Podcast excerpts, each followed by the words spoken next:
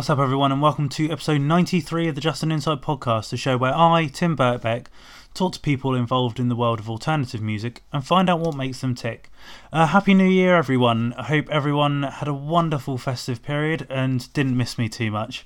Uh, I'm joking, gonna be honest, I missed you probably more than you've missed me over the last couple of weeks, but people need some time off to recharge and stuff like that.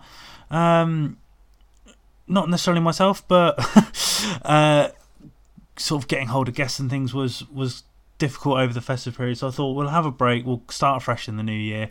So we're here. We are 2019, um, and got loads of cool things planned for this year. Um, trying to make a bit more of a go of things for this year in terms of the show and just kind of putting more content out there and trying to get this in as many people's ears as, as possible. Um, the first part of that we've already kind of started. Uh, I think I can't remember my dates because I'm still in weird festive crossover mode. But at some point last week, I launched the Just an Insight website, which is justininsight.com.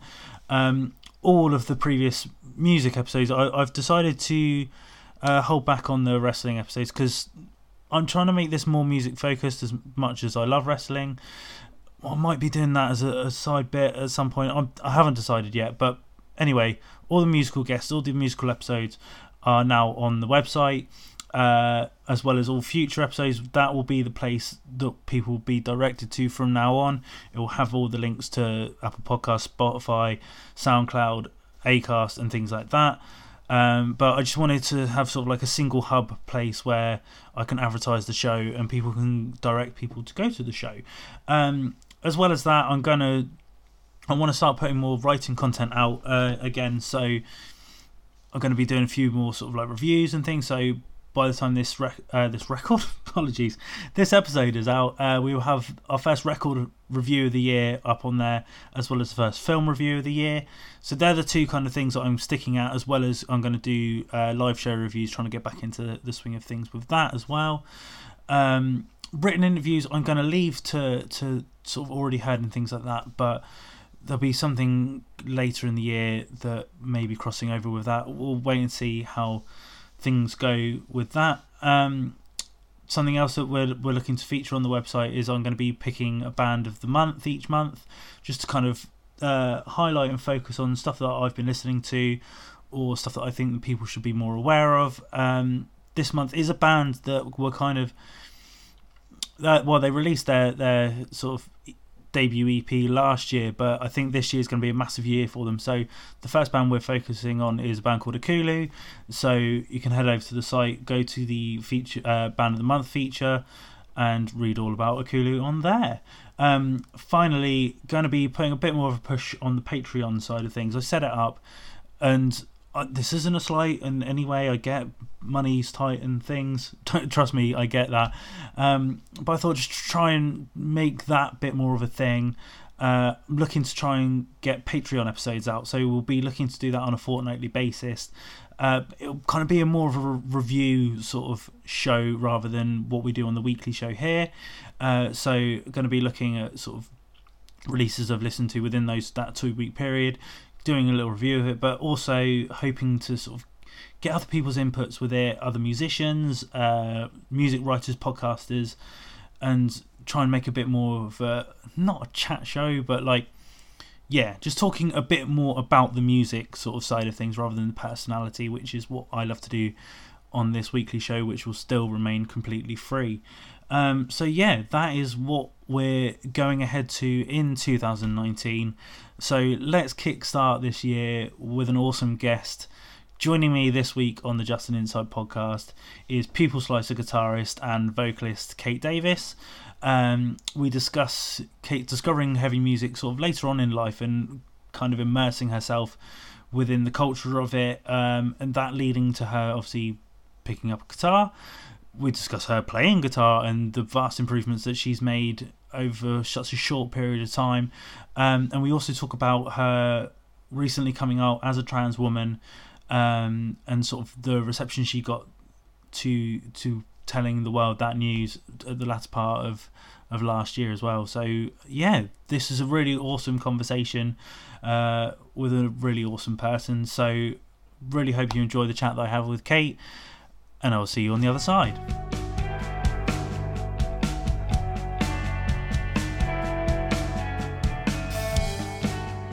Happy New Year, everyone. Welcome back to the Just an Insight podcast for 2019. Uh, joining me for the for the first episode of this year is uh, Pupil Slicer guitarist uh, Kate Davis. Kate, thank you very much for for being my first guest of the new year. How how's 2019 treated you in the four days that we've had? um, not particularly eventful so far. Thanks for having me. Um, yeah, happy to be on. Um, I guess we'll kick off. Sort of obviously.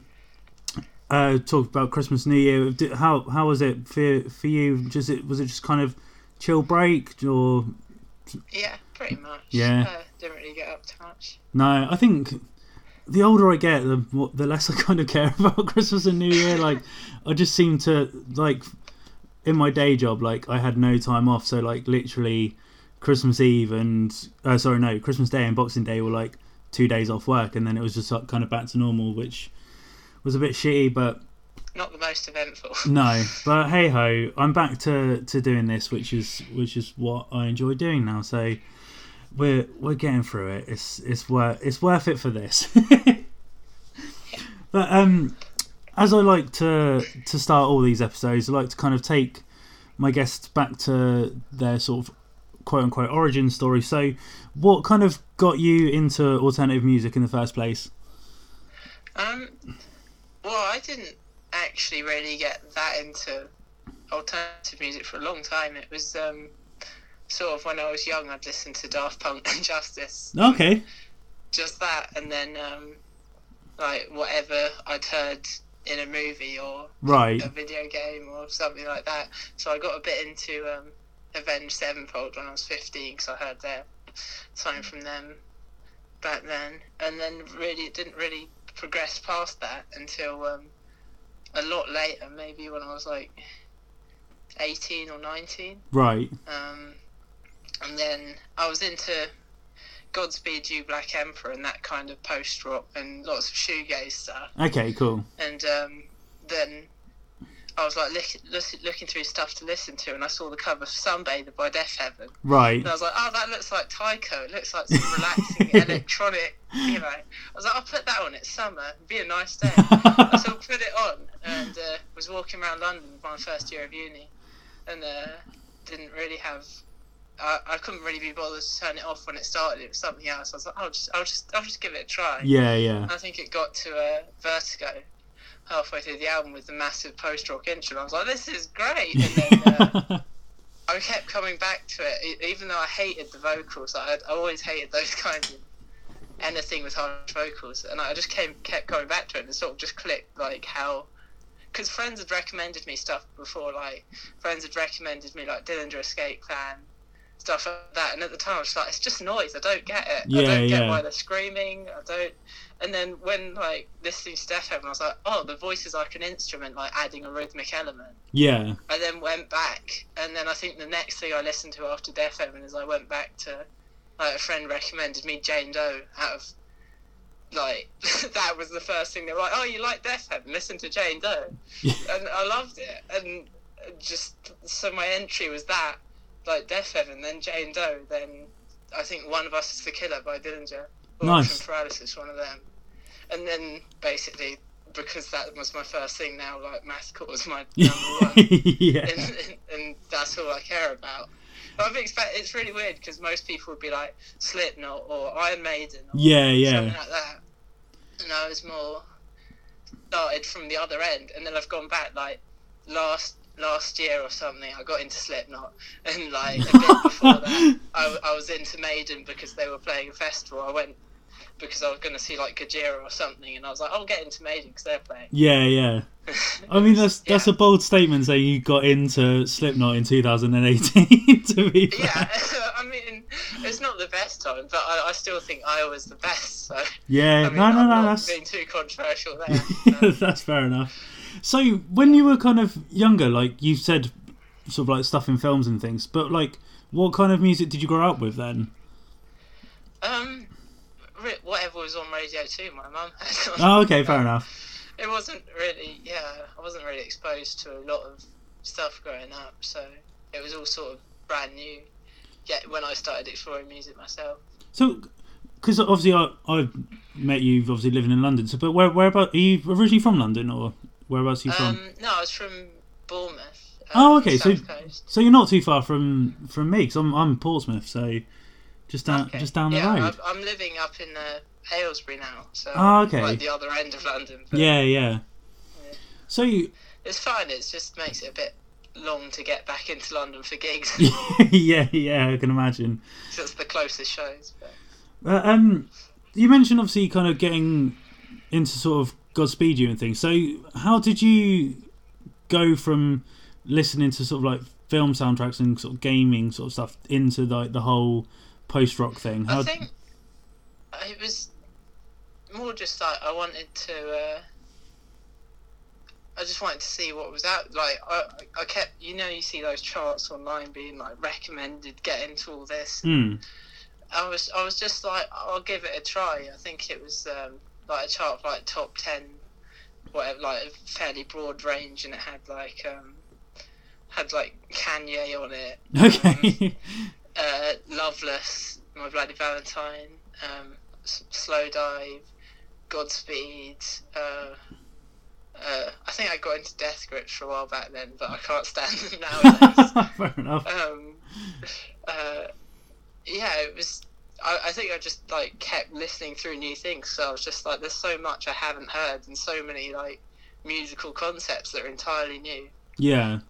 Um, and I found that really enjoyable, just going through and, on, and like when I'd understand a new genre or a new band, I found that really exciting. So in terms of kind of you actually sort of playing music, did that kind of come along later, or has that been something that Yeah, you've that always been into? A lot later as well. I think I bought my. I, I had like a crappy acoustic that got I got when I was really young, and then I uh, couldn't really play it. I went to like one local youth guitar lesson, and it didn't go anywhere. And then I was a bit older. Uh, I think I bought a, another acoustic, which was only slightly less crappy. It's unplayable to me now, having experienced good guitars. It was like maybe twenty quid as opposed to five. yeah. And on that, I learned um, "Dream House" by Deafheaven as like the first. Oh, wow. I was really into them. Yeah, it was, it was a really weird like place to start, I think, and um, so it's not really a conventional way. And then I got an electric guitar a bit after because I was like, I want distortion and reverb and whatever. So I just had a little amp and that. So that was when I was breaking the second year of uni, so maybe like three years ago yeah, yeah. or it might have been the end of the first year. But yeah, so I've, I haven't been playing entirely all night.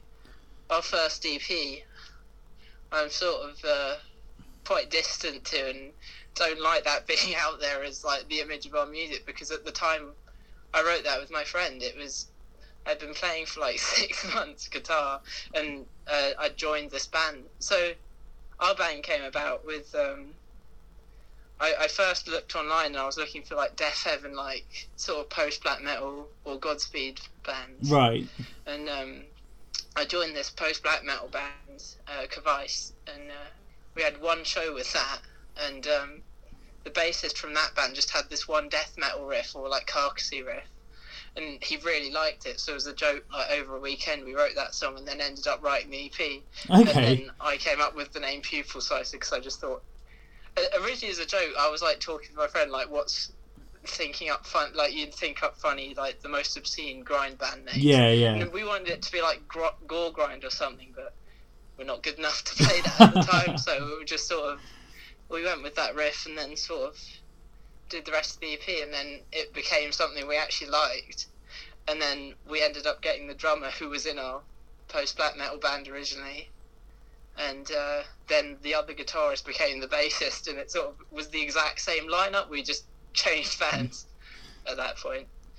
So, just go, going back a, a little bit because you said like you don't sort of kind of like that first EP being out there, but that's like nuts to be sort of six months in, and like I think that sort of like first EP is pretty pretty good. I was listening to it earlier this okay. week. It's it like obviously every I just feel musician's like yeah, six months into guitar playing, and now I'm like three and a half, four years, and just the distance in my ability and knowing what I want to write. Because at the original, in the original incarnation, it was that bassist, and he definitely wanted a carcass, very death metal, very grindy, and I I was listening to Dillinger and stuff and wanted a bit of that in there. yeah Um, and then he quit um, fairly soon after. He only co- he contributed to that first EP, and I think uh, I think he did a bit on um, one of the new songs for the split we're doing because I wrote that back then, and that's just old material we've been playing live since. It just wasn't ready when we recorded the EP.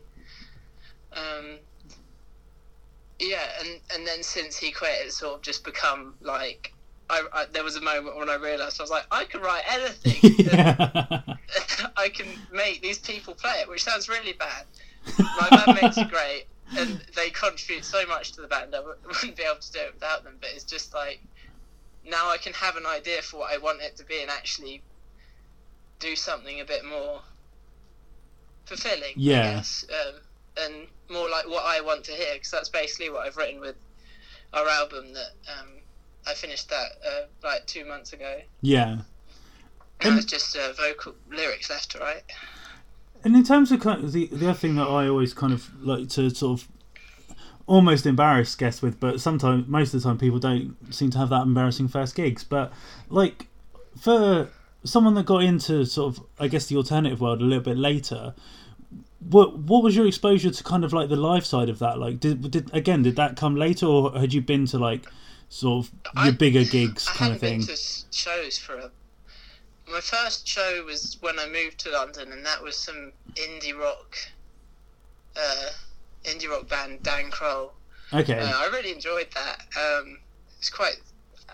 I haven't listened to it since, um, but I enjoyed that at the time, and I think I was like, like everyone at that. Like when you first start getting into music, I was like listening to everything like Anthony Fantano says at that yeah, age yeah. and like liking all those bands. So I went to see Swans and I went to see Godspeed and uh, I think the first sort of loud rock gig I went to was um, Dope Body, who are a post punk band Right. um, from the US, and that was in like a tiny pub, and I'd never seen anything like jumping off the stage, and I was just blown away by that. And then I, I don't think I can remember the first. I think the first metal anything I would have seen would have been Deafheaven Yeah. um, at ArcTanGent um, the year they played. And Yeah. that got me into so much new music because Dillinger were playing that year. I got to see them live, and that sold me on them. yeah. Uh, Cult of Luna were playing there. They blew me away. I'd never heard them before, and I just um, walked over to them while they were playing, and they were halfway through Dark City Dead Man off uh, somewhere along the highway, and I was just like, "This is amazing." yeah. uh, like, there was just so much I hadn't experienced in that whole world, and it was all. Yeah, it's been great. Um, I don't think I can't imagine where I'd be now without getting into music. Yeah, yeah. It's Seeing as it's such a big part now.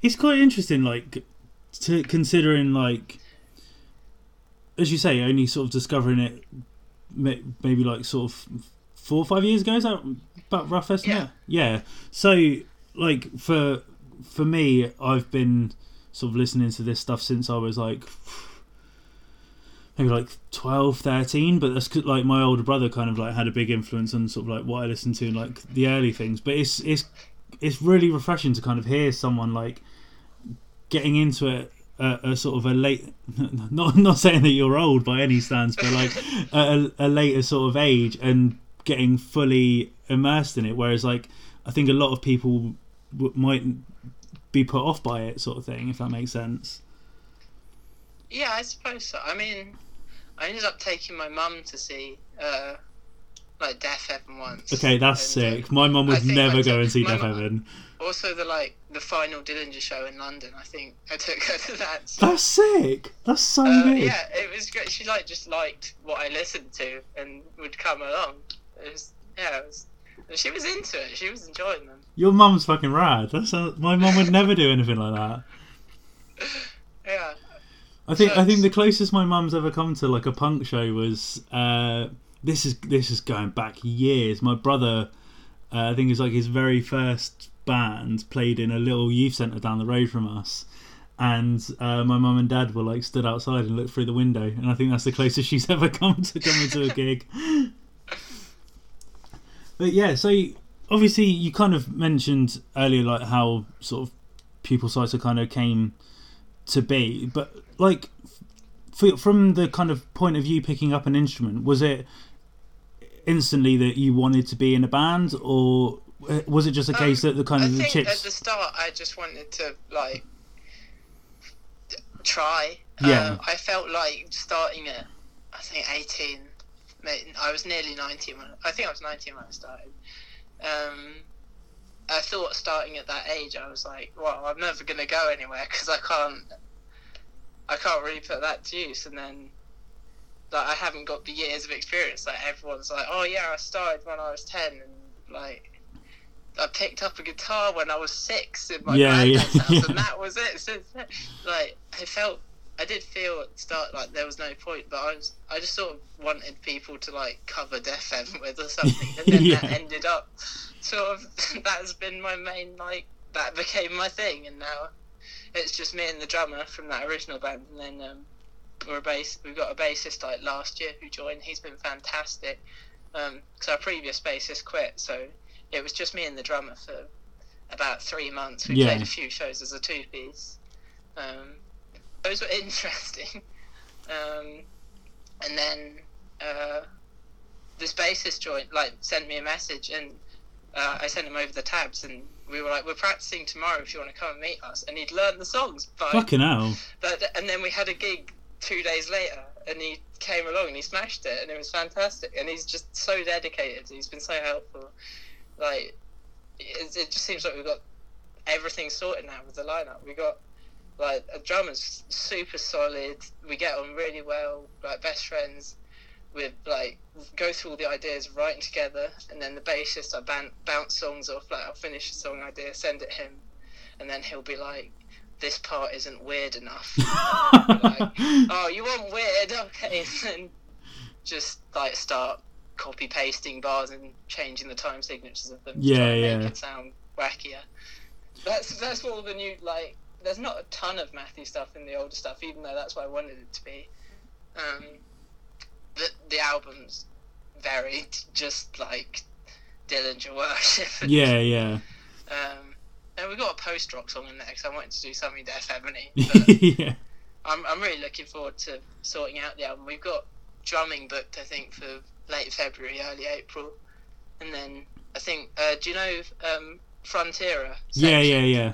Yeah, um, we'll be recording guitars and vocals up with uh, Pedram. Oh, sick! I think we're we were originally going to do that, but like logistically, it just doesn't work for any of us because we're all heading towards thirty and full time jobs sort of thing. yeah, Um, but I I think think we're going to try and just, uh, since it's just me on all the guitars and vocals now, it's easier if I just go there, and I think our bassist will probably DI. I mean, I might end up DIing. It's just the cost of getting up there, but yeah, hopefully, like the the plan is in some way he does the mixing and sorting out of guitars and everything. yeah, I think that's kind of like what where we're at is. I think we're going to record a bit closer to home and then send it to him to mix and master because like the stuff that Ped does is just fucking ridiculous. his mixes just sound so massive. It's ridiculous. yeah, It's the dynamic range of it, like because I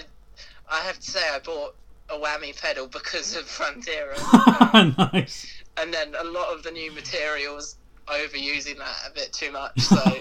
you can I'm know sure you he'll can't be able to handle it. He'll, he'll, he'll know his stuff when it comes to.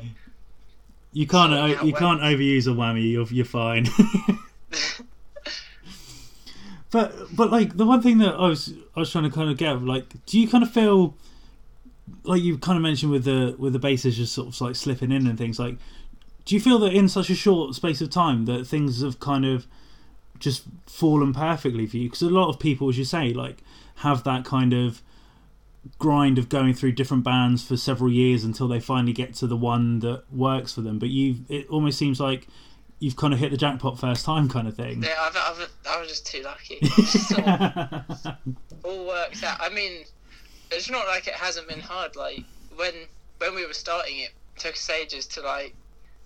Um, I mean, we we were worried the drummer wouldn't want to do it, and then the the original guitarist from the other band who did bass didn't really enjoy the music, but he just wanted to play live shows. Right. So it just sort of felt like it was very teetering on the edge of falling apart. And then the original guy I wrote the songs with, um, he was the vocalist on the uh, first EP and the split we did with Death Goals. And um, I think after two shows he couldn't make because um, he moved to Dorchester, Right. which is like three hours out of London. Yeah, yeah. So he couldn't do shows anymore after the first two, and I only found out like three days before our show opening for Frontierer.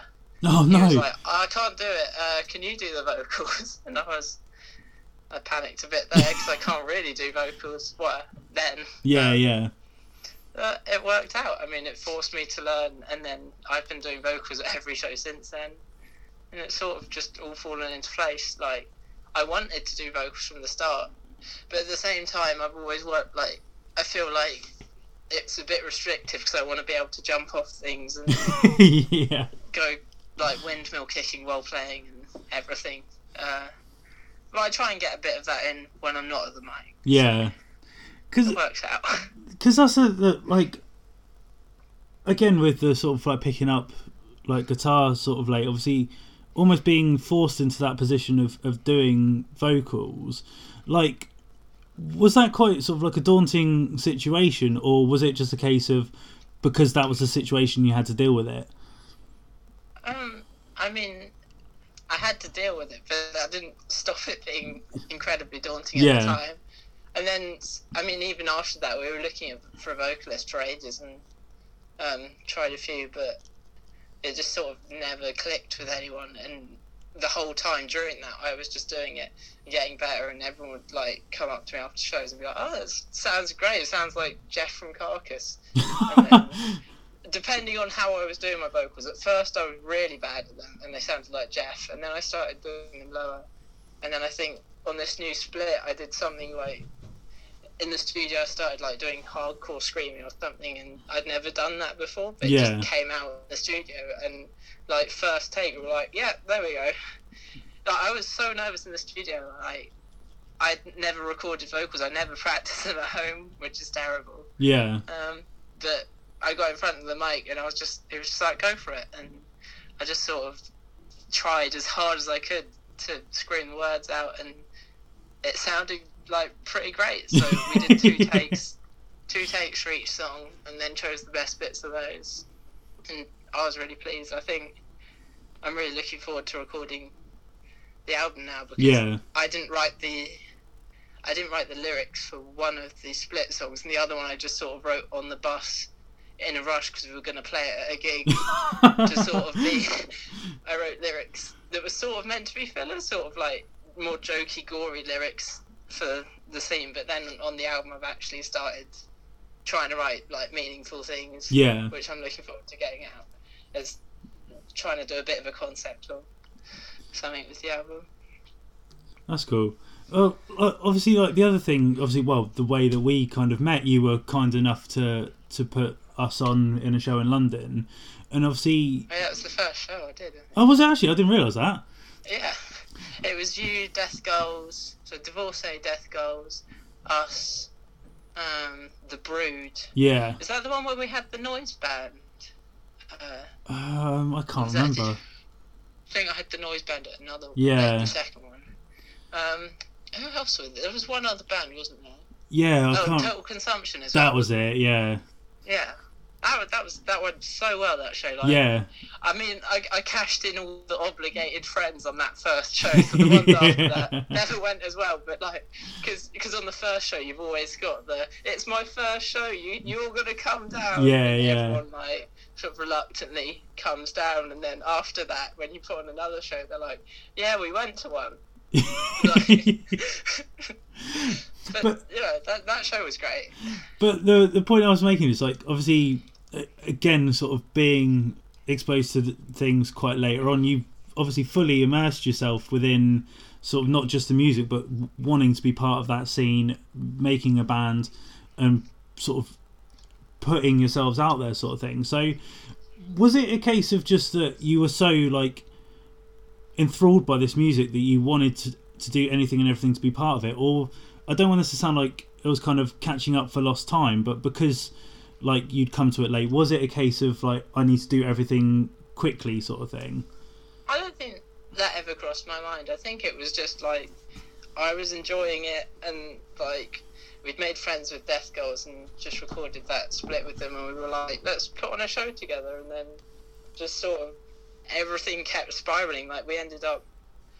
I don't know how, but in August we ended up playing like eleven shows last year. Yeah, that was insane, and like we started playing shows only like a year before that, and at that point we had like almost an entire entirely different lineup. Um, so it's just sort of happened.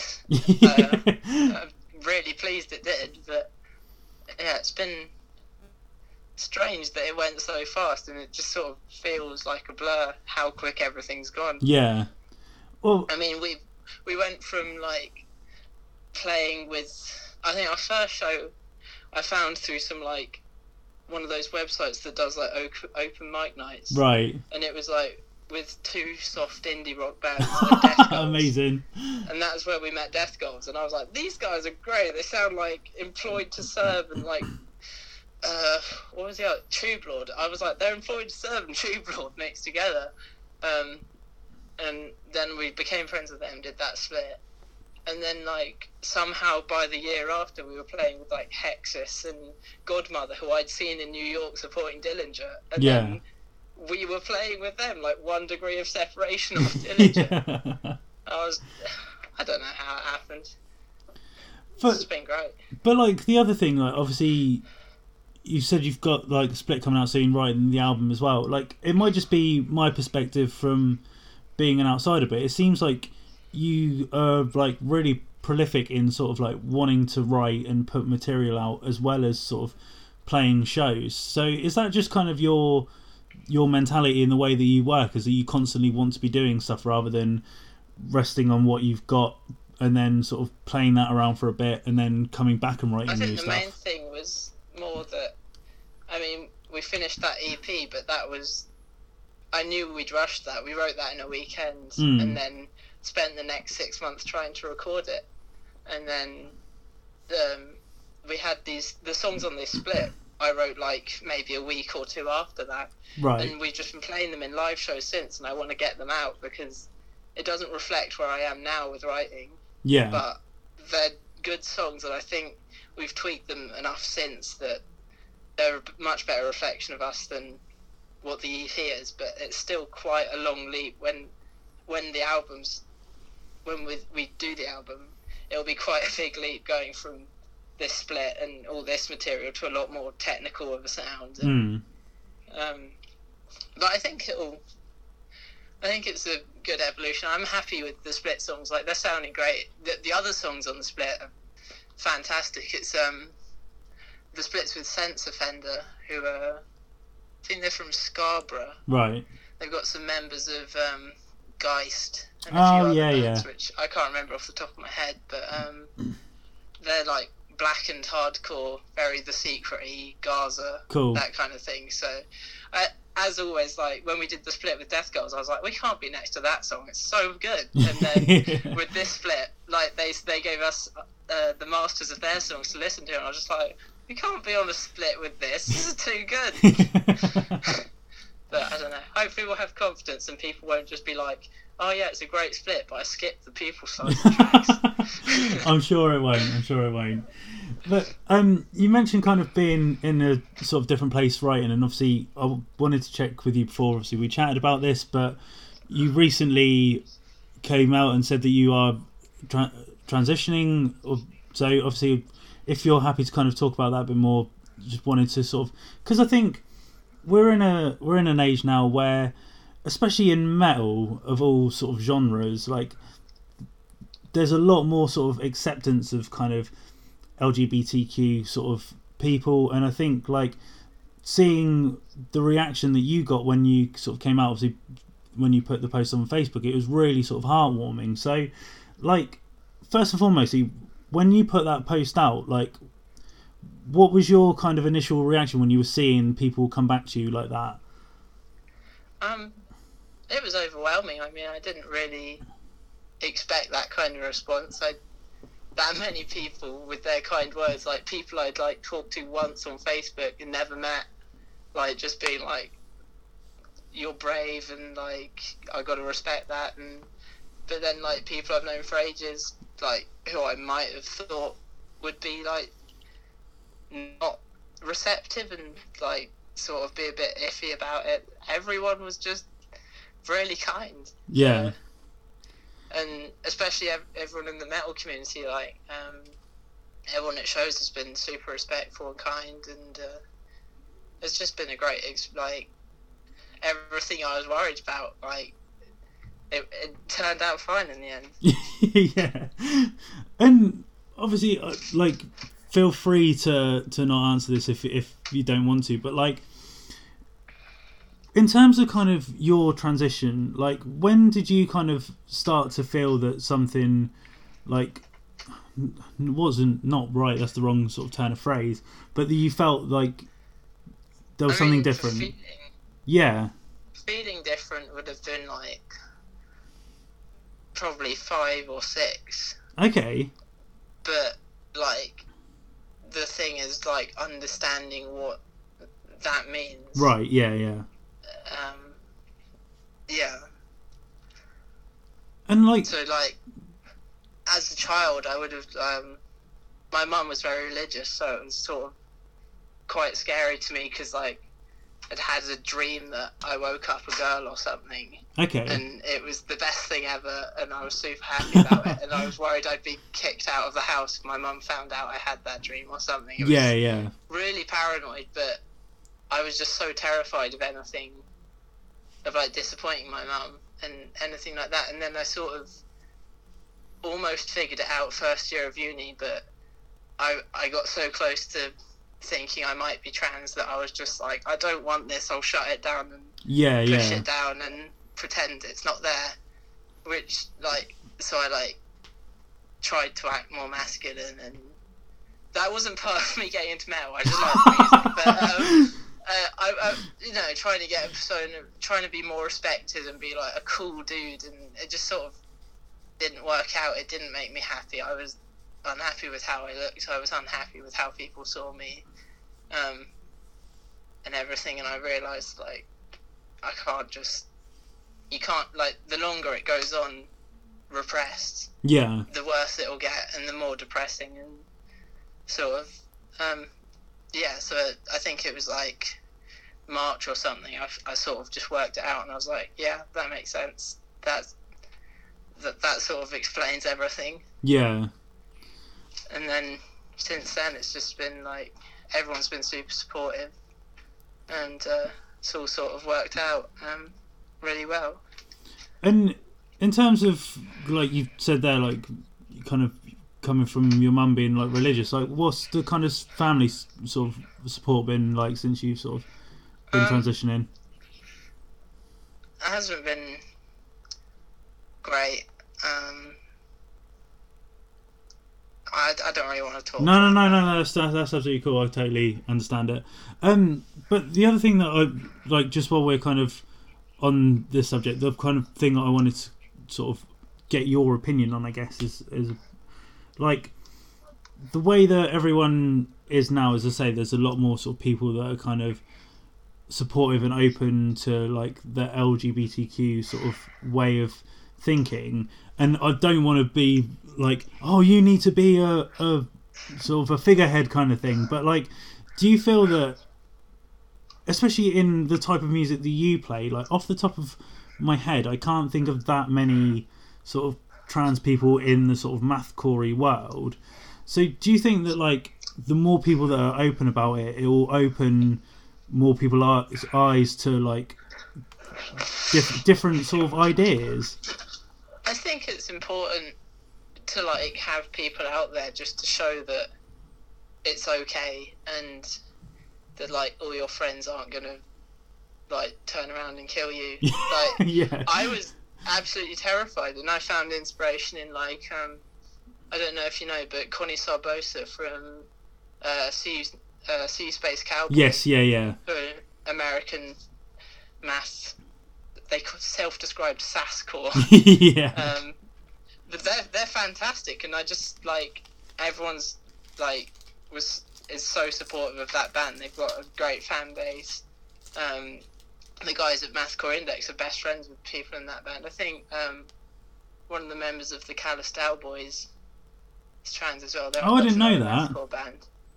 Um, but yeah, like seeing people like that just sort of um, helped me to think like everyone in the scene will probably be okay. yeah, yeah. Um, and it was. I mean, I don't know any in the UK scene really, but I think it's important for people to be there just to, um, ins- like help people realize that you don't have to be ashamed and try and push it away and sort of just be yourself yeah. at the end of the day and uh, whatever makes you happy and is who you are then you should be who you are in a Mm. way um, yeah i mean it's great that there's so many women in the math mathcore scene i think Yeah. um, that you don't really see in a lot of other sub subgenres i don't think because there's so many bands like employed to serve rolo tomassi watch cries ithaca like all fantastic female fronted math bands and i think that was also inspirational for me to see that people aren't just going to be like oh this band's female fronted yeah. uh, uh, it's not it's not the cool bros of mathcore Yeah, yeah. um, I've got got to ask as well, just because you've brought up employed to serve, the the famous yellow jumper. oh the yellow jumper um, yeah that was the first time i think i ever went outside presenting female um, and then that happened Um, it, I mean, I didn't plan for it. I thought, you know, people aren't gonna dress up. Probably explain. if People didn't understand. There was uh, employed to serve was shooting a music video in London, and uh, I showed up to it in a very, very bright yellow jumper. And there's a photo of all us, like everyone at the shoot, and I just stand out like a sore thumb right in the middle. Uh, yeah, it was it was a fun show. That that was really nice. That was a lot. My first time coming out to a lot of friends there as well. Yeah. Because that was before I'd come out. Uh, that was sort of the yellow jumper picture going up was what sort of forced me to come out. yeah, yeah. Um, a friend online uh, posted it on Reddit saying like my friend Kate wore this jumper out, and I was, and then someone posted that on my wall and was like, look what I found, and I was just like. I probably can't leave it saying my Yeah. friend Kate and then not explain what's going on there. So I sort of just rushed. Well, I copied something someone else had said pretty much, and then just changed it a bit to be my words. Yeah.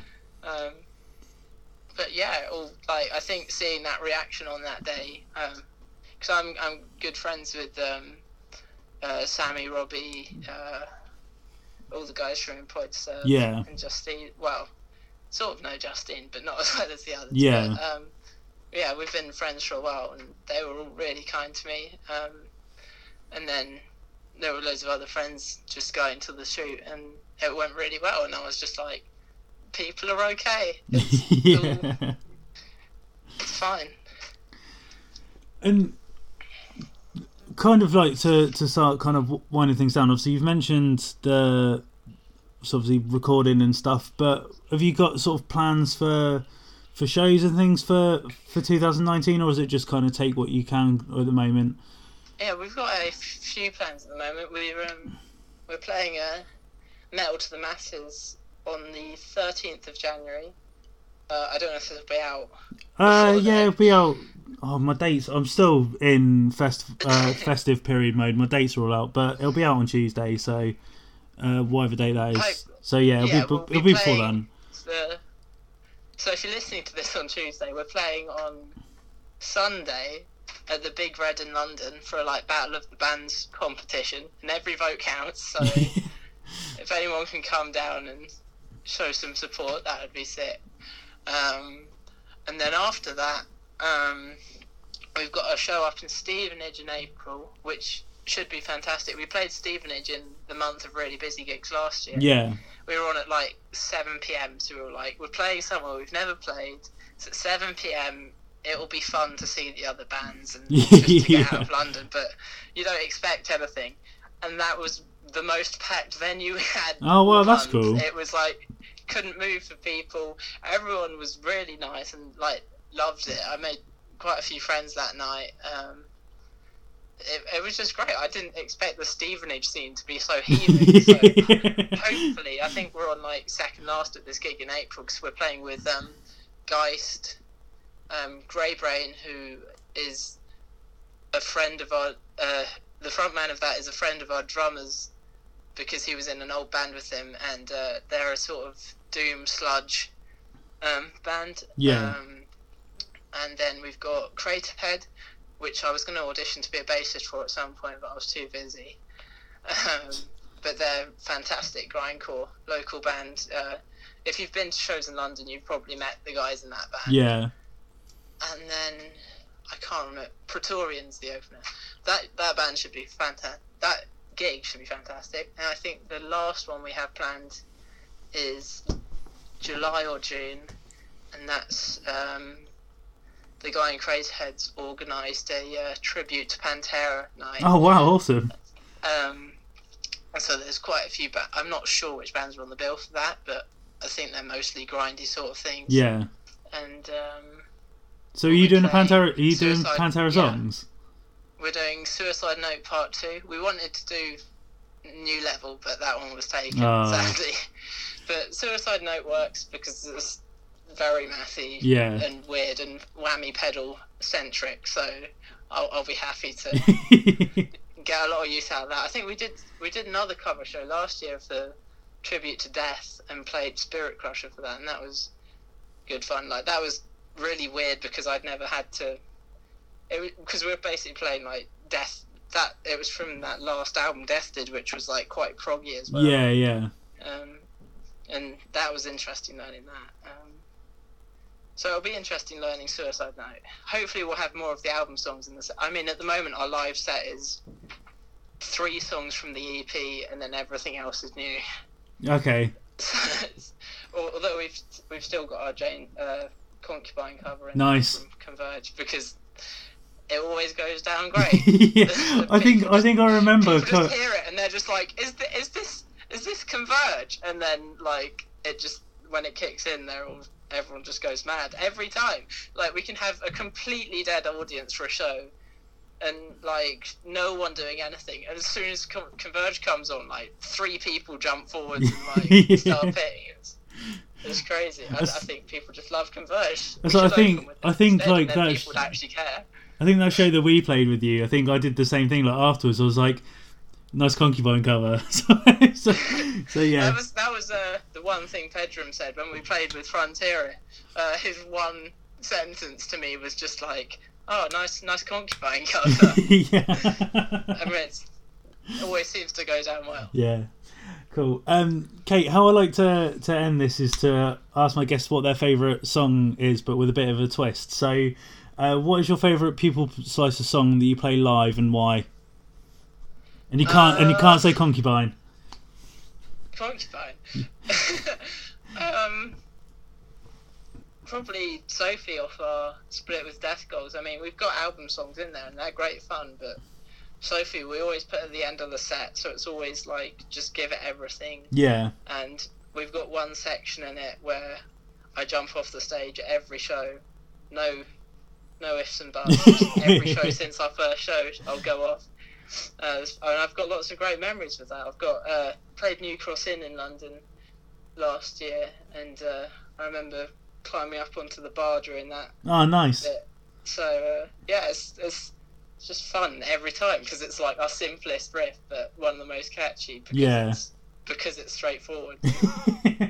Yeah. So if you want to hear stuff that's out at the moment, I guess Sophie's the song to go for Yeah. over anything on the on the EP because that's. Fair I enough. don't want to say it. I like it. It's okay. It's just not what the band is No, yeah. anymore. Yeah, no, that's fair enough. I get that. Cool. Right, Kate, thank you very much for, for your time this evening. Really appreciate it. And look forward to, to hearing new material. Yeah, it's been great. Thanks for having me, Tim. No worries. Take it easy. I'm sure we'll catch up at a show soon. Yeah, definitely. Cool. Take it easy. See ya. Cheers. Bye.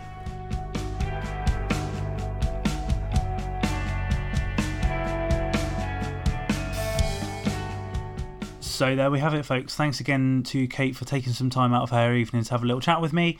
Um, as always, there'll be links in the description of this episode where you can listen to Pupil Slicer, keep up to date with everything they're doing. As, as Kate mentioned in the in the episode, looking to record a full length at some point later this year, which I, for one, am very excited about hearing. So yeah, keep up to date with all their stuff. Links will be in the description. Um, going to keep this outro pretty short and sweet for this week. But as mentioned, if you want to support the show even further, the first Patreon episode will be going live tomorrow. So head over to the Patreon page. There'll be links on all our platforms as usual if it so takes your fancy. But for now, thank you again for stopping by the Just an Insight podcast, and I'll see you soon.